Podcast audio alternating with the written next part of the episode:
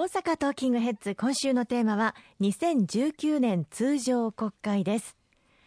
先週お話をいただいた教育費の負担軽減について、まあ、政治が安定しているからできることということもお話をいただきました。そうですね。はい今、世界を見れば安定しているとは、まあ、なかなか言いにくい状態だと思いますが政治が安定していることがさまざまなことができると言えるかもしれないですよね。全くその通りでして私ども公明党が幼児教育の無償化を初めて掲げたのは2006年、はい、えー、少子化対策に関する政策パッケージを、あの世の中に提示をさせていただきました、まあ、この中で幼児教育無償化を、まあ、目指すべきということをあの訴えさせていただいたんですが何分あの莫大な財源が必要となります、なかなか簡単にはいかない中で実はその2006年に掲げた後政治は混乱を極めたんですね、はい、翌年2007年に実は、まあ、今年と同じ井戸市の選挙といいまして4月に地方選挙7月に参議院選挙、まあ、ちょうど12年前の2007年がこの井戸市の選挙の年でした。残念ながら参議院選挙で与党は大敗をいたしまして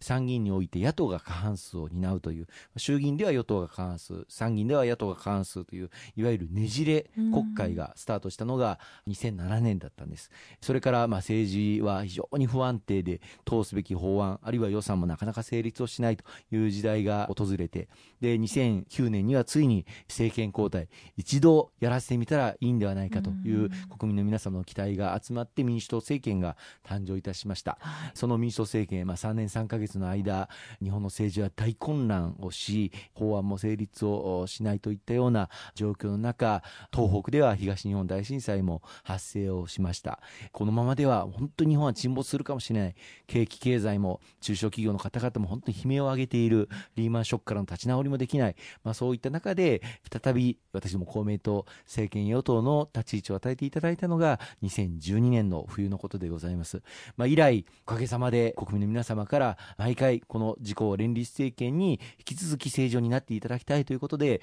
政権与党の立ち位置を与えていただきこの6年余りの間安定した政治が続いております。ようやく訪れたこの安定した政権運営の中で日本の経済もようやく回復の兆しが見えてきましたし多くの企業で賃金上昇あるいは雇用の拡大新たな投資とこういった前向きな動きが出てまいりました。税収も上がってまいりまして、はい、こうして上がってきた税収を生かして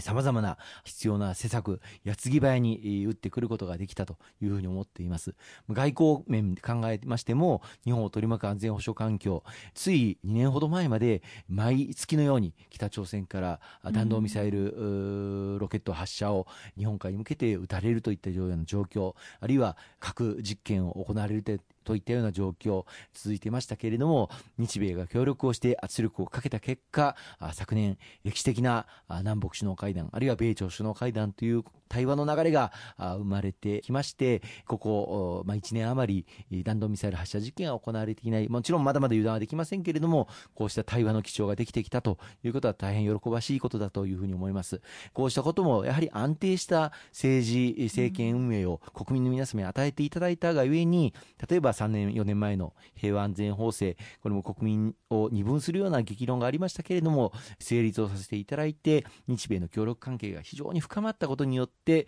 今のこの国際情勢日本を取り巻く安全保障環境というのを安定的な方向に結びつけていくことができたんではないかと思っております。日本が抱えている課題はまだまだあります。人口減少少子高齢化こうしたものにも真正面から取り組んでいかなければいけない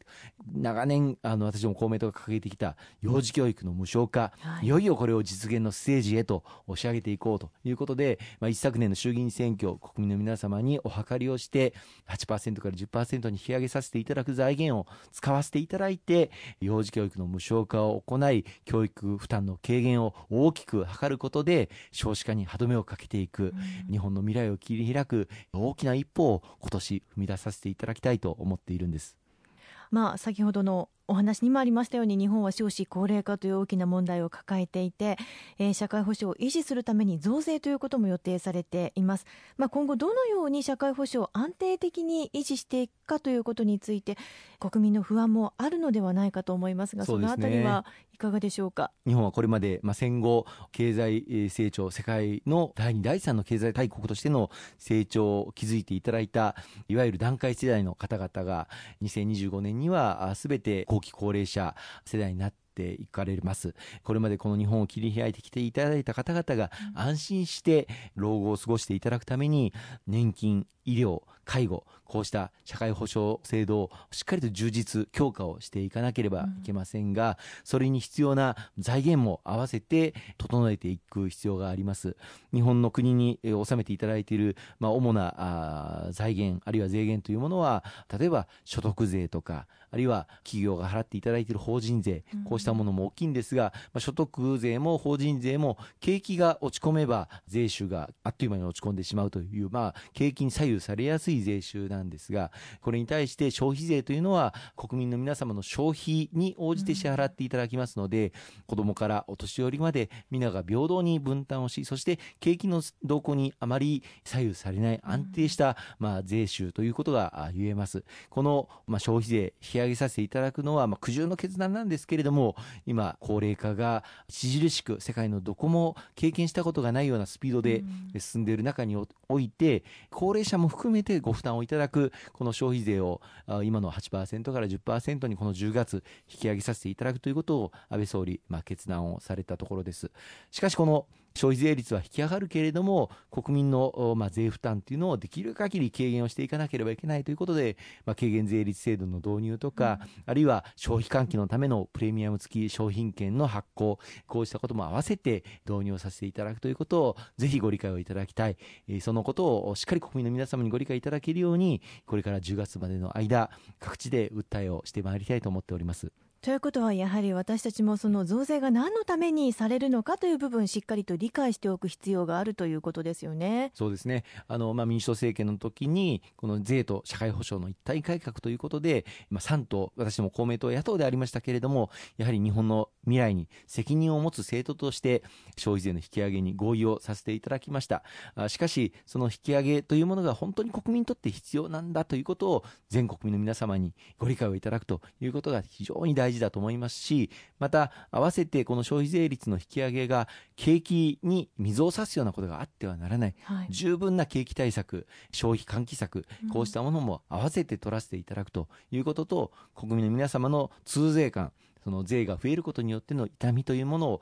最小限にしていく、このための取り組みを合わせてやっていくということを国民の皆様にご理解をいただきながら、10月に向けて準備を進めてまいりたいと思っております。